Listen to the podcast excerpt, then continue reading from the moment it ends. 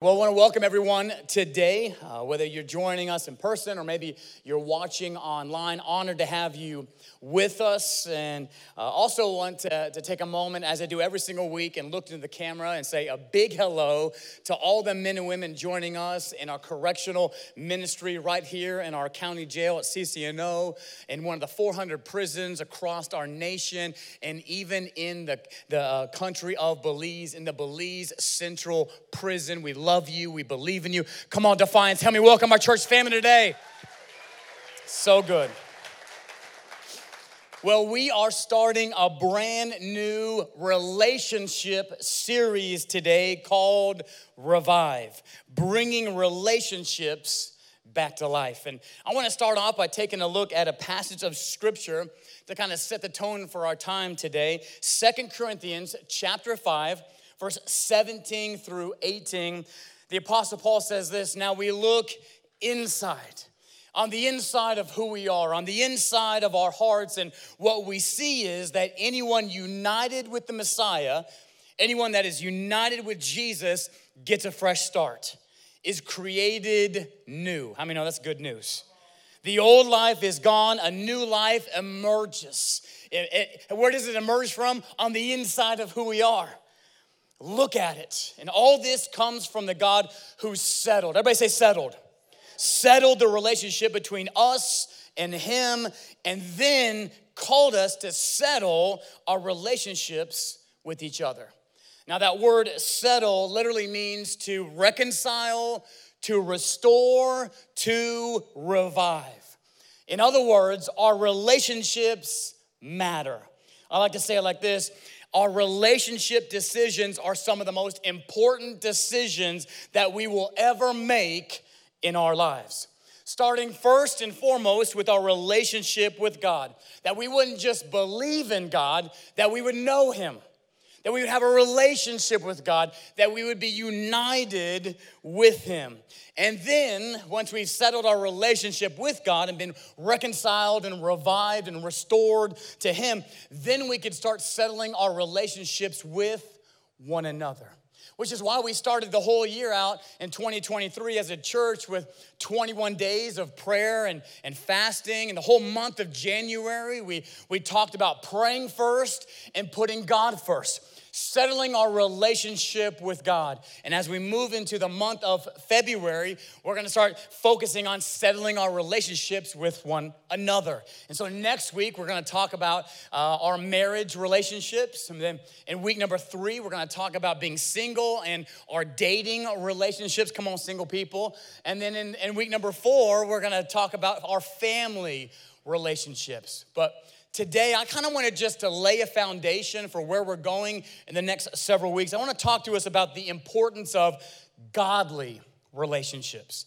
You know we have a saying around here that we didn't create but we we certainly adopted and to help us kind of uh, remember how important our relationships are and that is simply show me your friends and i will show you your future in fact, the Bible says uh, it pretty clearly that if you show me the closest people in your life, those people are, are who we're going to be in the next few years. We could even say that our relationships are prophetic. Not pathetic. Maybe some of our relationships are pathetic, but, but prophetic. Like they're a walking prophecy of who we'll become. Now, for a lot of us, if we would just start looking at our relationships like that, we might not be so quick to surround ourselves with some people, and we actually might be more intentional about surrounding ourselves with other people. Because the truth is, it doesn't matter how strong of an individual we think that we are, it doesn't matter how much willpower we, we think we might have. The Bible is clear that we will always be a product of the people in our life. In fact, one of the biggest mistakes that we can make and one of the, the biggest struggles that, that we can have is who we should bring into our lives and who we should leave out. In fact, a lot of our relationships aren't intentional, they happen more by chance. For example, I just so happened to work with this, this individual and these people. I see him every day, and so we just started doing life together. Or, or our kids are on the same uh, youth sports team, and so we just started hanging out together. Or we live in the same neighborhood, or we have the same last name and we can't get rid of them. Come on, somebody, right? but our relationships, they're not as they're not very intentional. They just happen more by chance. But but let me just say this to us today. Our relationship decisions will have the greatest impact on our spiritual growth more than any other decision that we make Come on, let me say that again. I feel like someone needs to hear that besides me. Our relationship decisions will have the greatest impact on our spiritual growth more than any other decision that we make. Here's what I mean it's not a coincidence we started hanging out with that person or, or, those people, or we started dating that person where God's not really a priority to them. They don't really care what God thinks. They're not really pursuing God. It's not a coincidence that we're not pursuing God like we used to. It's not a coincidence that God's not a priority to us like He used to be. And the flip side is true as well. Uh, it's not a coincidence that we started hanging out with these people who are passionate about God, who are pursuing God, who care what God thinks. It's not a coincidence that we're pursuing God like never before. That we know God in, in a way we've never known Him before because our relationship decisions will have the greatest impact on our spiritual growth more than any other decision we make. And so, with that said, I just kind of want to start the message out today by by talking to, to us about people we need to be intentional about bringing into our lives, and then people we need to be intentional about maybe having boundaries or even possibly leaving out of our lives. In the Bible, King Solomon, known as the wisest man to ever live, wrote the book of Proverbs. And in the book of Proverbs, he talked about three types of people, or we could say three types of behavior. And they are wise, foolish, and evil. It's important for us to know that mistaking a person in one category by thinking they're in another category will cause some of the greatest pain and problems in our lives. In fact, as I look back over the course of, uh, of my life, I can see this reality. Like some of the, the hardest, most difficult, painful, dysfunctional time of my life, if I look at the people that I was hanging out with, it's not a coincidence I was going through what I was going through. Now, hear what I'm saying. I'm not saying it's their fault. I'm the one that made those decisions, I'm the one that made those choices. But it's not a coincidence. Why? Show me your friends, and I'll show you your future. On the, on the flip side of that, it's not a coincidence that some of the, the most fulfilling, joyful, happy, purposeful times of my life, if I look at the people who are in my life, it's not a coincidence that happens. Because show me your friends and I'll show you your future. So, as we kind of just unpack these, these different types of maybe behaviors, I want us to kind of go on this journey of, of assessing our own lives, lives. And so, let's start with the first category Solomon talks about in Proverbs. He talks about wise people or wise behavior. I want us to know that wisdom is not the same thing as intelligence. There are very intelligent, foolish people in the world today. How many know that to be true? And on the flip side, there are very unintelligent, wise people in the world today, too. And so, wise doesn't mean smart, but instead, wise people are humble. Wise people are grateful. Wise people are godly. In fact, Proverbs chapter 1, not in your notes, but Solomon said he opens the entire book off with saying the, that the fear of the Lord is the beginning of wisdom. And so we just, what do we do? We, we ask ourselves, who in our lives has an awe and respect for God? Who, who in our lives is passionate about God's word? Who in our lives cares about what God thinks and is pursuing Him? And if we look at our lives and if we would say, man, there's not a lot of people in my life who, who have this awe and respect for God. There's not a lot of people in my life who are pursuing God and love His word. Then then we might have some intelligent people in our lives, but we don't have very many wise people in our lives. Proverbs chapter 14, verse 16 says this The wise fear the Lord and shun or stiff arm evil. And so a wise person doesn't just walk in submission to God, they walk in obedience to God too. And, one of the biggest ways that we can tell the difference between a wise person and maybe someone who is foolish or, or even evil is when they have to be corrected. Like, like everybody looks wise when they're getting praised or complimented, but how many of us know our hearts are revealed when we're corrected? Parents, do we know this to be true? When we correct our children, all right, we can see where their heart is simply by correcting them. Everything's good when, when, when they're obeying, but when you have to correct them, we get to see where their, their hearts truly are. How many of us know the same is true with us and our Heavenly Father? When we're corrected, our hearts are revealed. The Bible says in Proverbs chapter 9, verse 8, not, not in your notes, but it says, uh, Rebuke a fool in his folly, and they will hate you. Correct a wise person, and they'll love you. Because a wise person has humility and they realize they don't know everything yet. They don't have it all figured out yet. And so when they get corrected or something gets pointed out in their life, they're able to receive it because their pride's not hurt and they, they want to get better as an individual. How many of us know these are the people we want to surround ourselves with? Those who have an awe and respect for God, those who are pursuing God, those who are humble, those who are grateful, those who are godly. These are the people I want to be intentional, not by chance, intentional about surrounding myself with. The second type of behavior that Solomon talks about in the book of Proverbs is, is foolish behavior.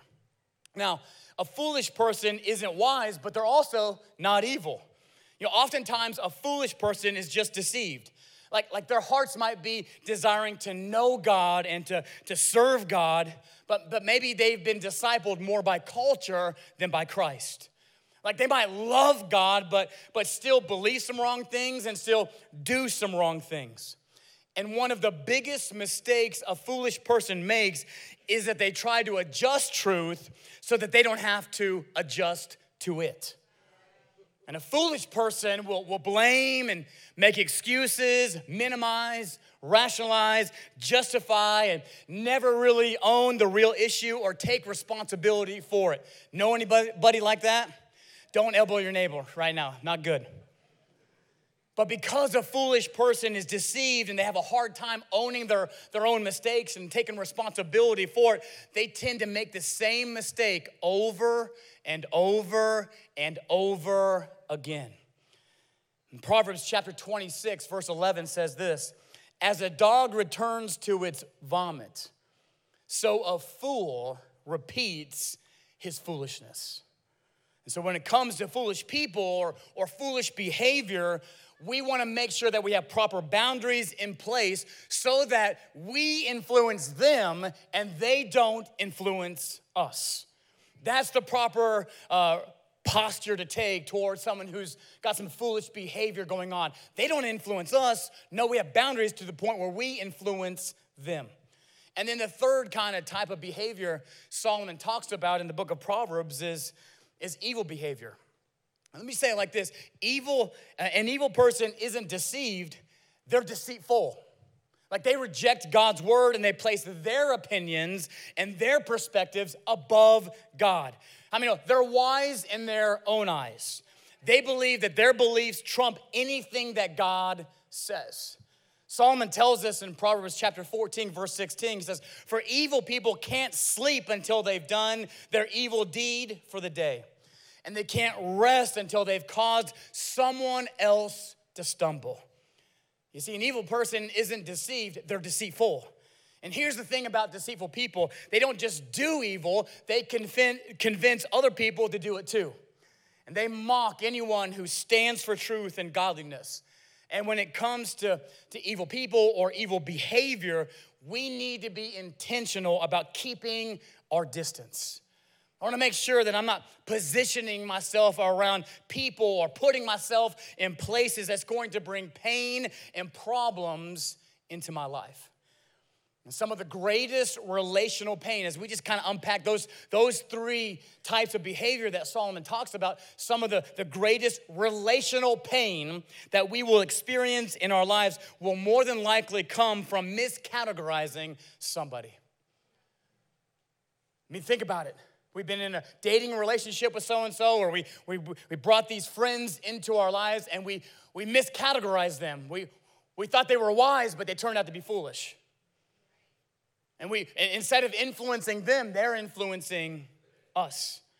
And if we treat evil people as being wise or foolish and we bring them closer to us, a couple things happen. They influence us to do harm and they bring destruction and chaos into our lives. And then, and then what, what we can make the mistake of doing is, is keep wise people at arm's length from us at a distance because they don't tell us what we want to hear. Anybody ever done that? They're not telling me what I want to hear, and so they're against me, and they're not for me, and they're judging me, and they're criticizing me. You know all the justifications that we can come up with, but the reality is we just want what we want, and they're not telling me what I want to hear. And so I'd rather have a foolish person or even evil person get close to me because they're telling me what I want to hear, and that wise person who's telling me what I need to hear, I'm keeping them at an arm's distance. And just, you, I might be a little fired up about this today. I know that's not usual.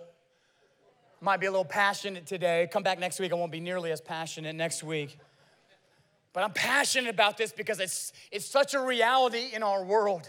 And so often our relationships just happen by chance I'm, I'm, I'm hanging out with these people because they're popular. Or, or, or because I'm dating this person because they smell good and they make me feel good. That's why I started dating Pastor Justina. She smelled good. hey, it can start there, it just can't end there, right? Got to do some more investigating. But our, our relationships, it, it, just if they happen by chance, how I many know it's a it's a risk we can't take. Why? Because show me your friends, I'll show you your future. Our relationship decisions are the most important decisions that we will ever make. We can't leave it to chance. I like to say like this everybody ends up somewhere, but few people end up somewhere on purpose. How many of us know we want to be people of purpose? No, I know how I got here. I started surrounding myself with wise people. I started having proper boundaries with foolish people, and I, I, got, I stayed away from evil people, right? I know how I got here. I know how my marriage is successful. I know how I'm walking in success. I know why godliness is important to me because I'm surrounding myself with the right people. And so here's what we can do we can stop and we can pray and we can ask the Holy Spirit who in our lives is a wise person that we should move towards. And who in our lives is a foolish person that we need to speak into and influence them, not let them influence us. And Holy Spirit, show us eh, who is an evil person that we might need to move away from. Another level we can pray is Holy Spirit, who in my life have I miscategorized? And I don't even realize. Why is this so important? Well, because the Bible says in Proverbs chapter 13, verse 20, says, Whoever walks with the wise becomes wise. In other words, we're gonna walk like whoever we walk with but the companion of fools will suffer harm. Here in this passage of scripture, Solomon is helping us not make the mistake of just focusing on our condition, but helping us realize our condition is downstream from our community. That if we would focus on getting our community right, then our condition would follow. This is why church is so important. Because how many of us know church isn't a building to go to, it's a family to belong to. Which means that church is less about showing up to a religious service and more about doing life with one another. Being a part of a community of people who desire to know God in a greater way and put Him first in our lives. Once again, this is why small groups are so important. We like to say around here that we're not a church with small groups. We're a church of small groups. It's how we do life together. Small groups isn't just something we do on the side, no, it's who we are. Now, as I talk about small groups, I just want to address what some of us might be thinking in the room today that maybe we're an introvert and going to, to someone's house that we don't know to be around people we've never met. That sounds a lot like what hell's going to be like for us, right? Or going over to a stranger's house and, and sharing our stuff. We don't want to do that. But I, I just want to address the, the, the reality that it's not going to be perfect. Like, there's going to be weird people there. And if you don't think there are weird people there, they're there. Trust me, I promise you, they are there. Right? That, that's just part of it.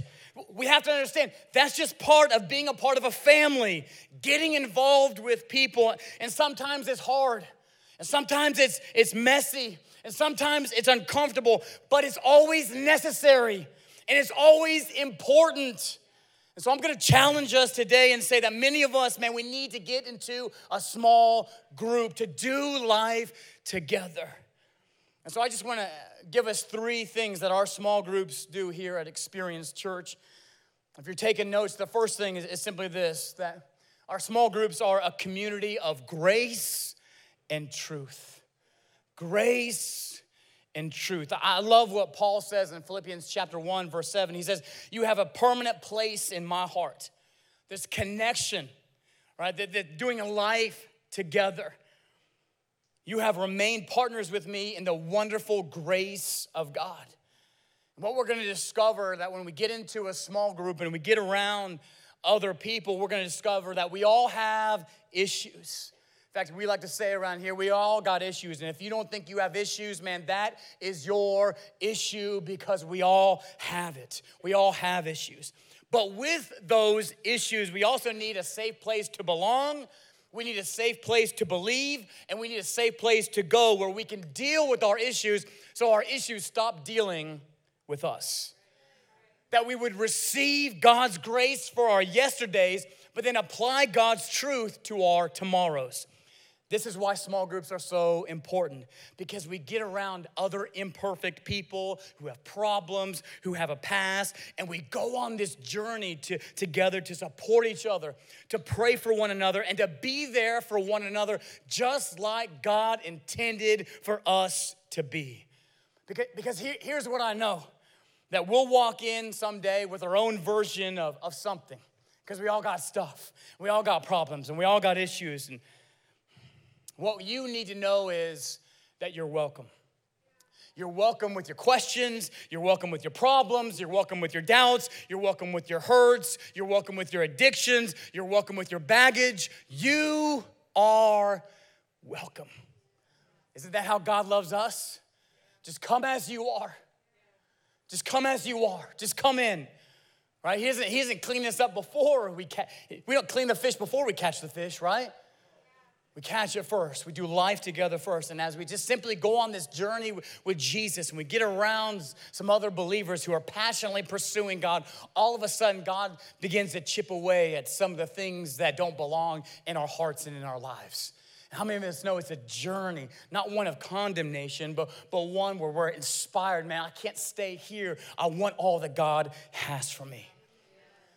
But what we'll discover as we enter into this small group is that Everybody else is kind of broken too. We all got stuff.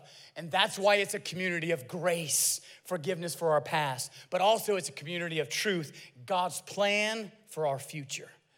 The second thing that, that small groups are here at Xperience Church, because we're a church, right? Not with small groups, we're a church of small groups, is that small groups are a community that brings healing brings healing. A lot of people don't realize that we go to God for forgiveness, but God designed it in such a way that we would do life with one another by, by confessing our, our mistakes and our sin, our needs and our hurts to others, to one another. And in that community, in that place, God heals us on the inside of our hearts. James says it like this in James chapter 5, verse 16. He says, Therefore, confess your sins to each other and pray for each other so that you may be healed. We come into this community of God's people and we, we pray with one another. We, go, we do life with one another and we, we're transparent and we're open. And all of a sudden, God begins to do a healing work in our hearts. I'll never forget several years ago, a guy in my small group, just as we were kind of sharing and just talking, we were eating some food, because food's always better when you're hanging out in small groups, I'm just saying. And we're just kind of hanging out, and all of a sudden, we've been meeting for a few weeks, and he just out of the blue said, Enough is enough. I'm tired of faking it. And of course, at this point, we're like, what, you know, what's going on? We didn't expect this. This was someone who just, he looked like he had it all together and, and was really doing good. And he said, I'm tired of pretending. I'm tired of pretending like everything is okay. I've been struggling with alcohol for several years and been hiding it from everyone. I'm, I'm, looking at things online that I know I shouldn't be looking at, and I'm so I've been so worried about what other people might think, but I'm tired of living this way. I'm miserable. And it was beautiful in that moment because he just took a risk. How many he took a chance? He kind of put himself out there of something that he didn't want anybody else to know. He finally just got real. Enough was enough. David talked about it in Psalms 32. He said, When I kept silent, my bones wasted away. But when I but when I brought things to the life, God saved me and loved me and forgave me and renewed me and healed me. And so in this moment, this guy takes a risk. But the beautiful moment was the response of every, all the other guys in the room. Because one guy's like, man, I, I used to struggle like that for a long time. I know exactly what you're going through. Someone else said, man, I, I've been there. Other guys said, I'm struggling with those things too. And all of a sudden, man, we just laid hands on him and prayed for him and encouraged him. Then some other guys just said, hey, let's set up a text thread. We're gonna text each other every single day. How many? Because it's not about just meeting together once a week, it's about doing life together. So all of a sudden, we're texting one another every morning the scripture, some encouragement. Guys are going out to eat, doing stuff outside of group together, and we're just doing life together. And lo and behold, a few weeks, months, even years later, he found freedom he found freedom and he found forgiveness and he found healing and he found life. And I thought, man, that's that's the church. That's the church right there. That, that's what God has called us to do, to do life together in a community uh, of grace and truth and in a community that brings healing. Like what used to grip that guy in the shadows became powerless in the light when he exposed it. And that's what our small groups are all about. And then, and then finally, number three, the third thing our small groups do is it's a community on mission. Come on, we have divine purpose. We have divine calling from our Heavenly Father. And I think there's a great example of, of how the, the early church did life together. They gathered in the temple. We could say church on Sundays, but they also gathered in their homes in community. It wasn't, it wasn't and or, it was both. Right? It was both. It's, take a look, Acts chapter 2, verse 46 and 47. Every day they continued to meet together. They ate together with glad and sincere hearts. That food must have been good. Praising God. And what did God do? And the Lord added to their number daily those who were being saved. Like this wasn't uh, just a little small group where they said us four and no more. No, nobody else gets in. We love Jesus, but we don't love you. No, no, no, no. This was a community that loved Jesus in such a way that others wanted what they had and they, and they were added to their number daily. In fact, in, in the New Testament, there are 59 different verses about the mission that God has given to us about doing life together. Let's take a look at them all right now. I'm just joking. I'm just teasing. Let's take a look at five of them. Five of them. It's important for us to know that we can only live these out by doing life together, not by ourselves, together in community. The, the first one is we're called to serve one another. Galatians chapter 5, verse 13. How many know the greatest among us serve? Something powerful happens when it's not all about us. When I come alongside and serve and make a difference in somebody else's life, we're called to show hospitality to one another. First Peter chapter 4, verse 9. I'm talking about the church today. When, when's the last time we had someone over to our house who didn't know God? We had them over for dinner and we shared a meal together. When was the last time we had people over to pray together, to worship God together? I mean, we're called to, to be hospitable towards one another.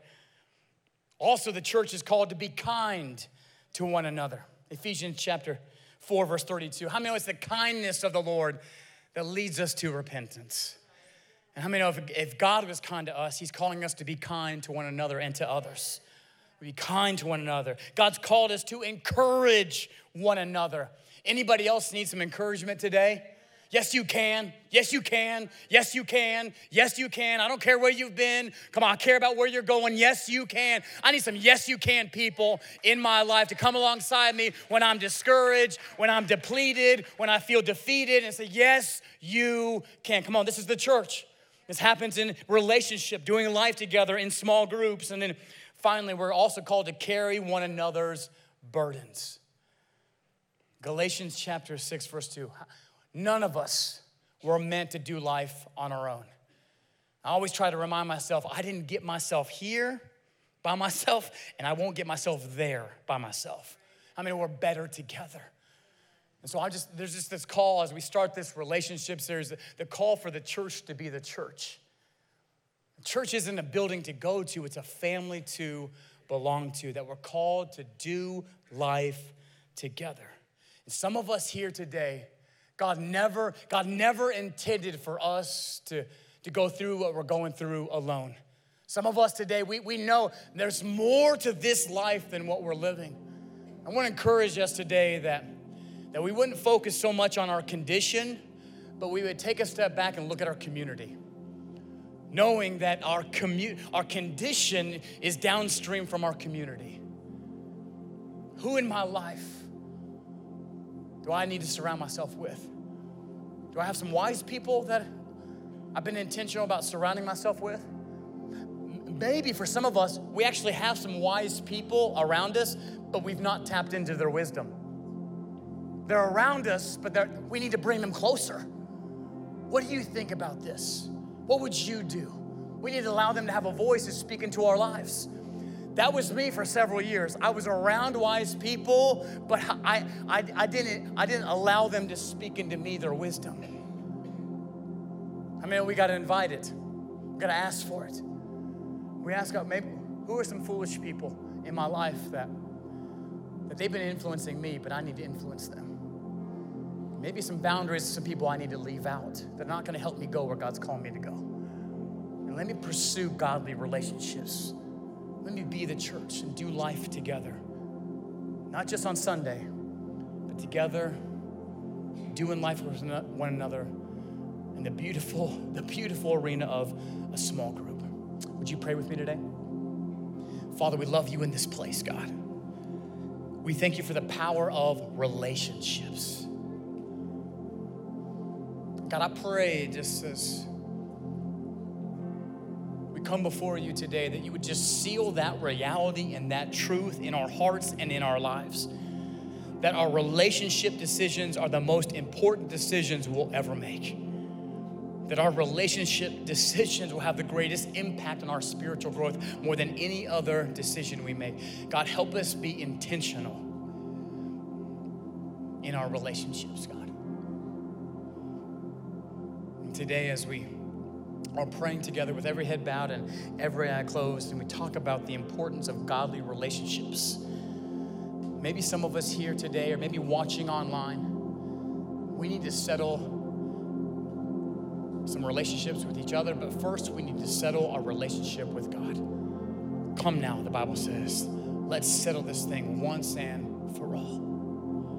Maybe, maybe we need to be restored in our relationship with God. We need to be reconciled. We need to be revived. Or maybe we need to, for the very first time, surrender our heart and say, God, I want to know you, not just believe in you, but to know you and be united with you in a relationship. With every head bowed, every eye closed, if that's you today, would you just lift your hand to heaven and say, Here I am, God. I'm settling my relationship with you.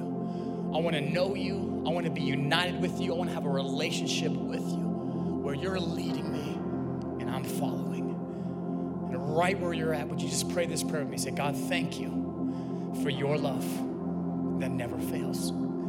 Thank you for sending your son, Jesus, to pay the price for my sin on the cross. Here's my heart, what you've always wanted, God. Here's my life. God, forgive me my sin. Fill me with your spirit. Show me how to live. My life is yours. Jesus' name. And everybody said, Amen. Come on, let's give God some praise for who He is. So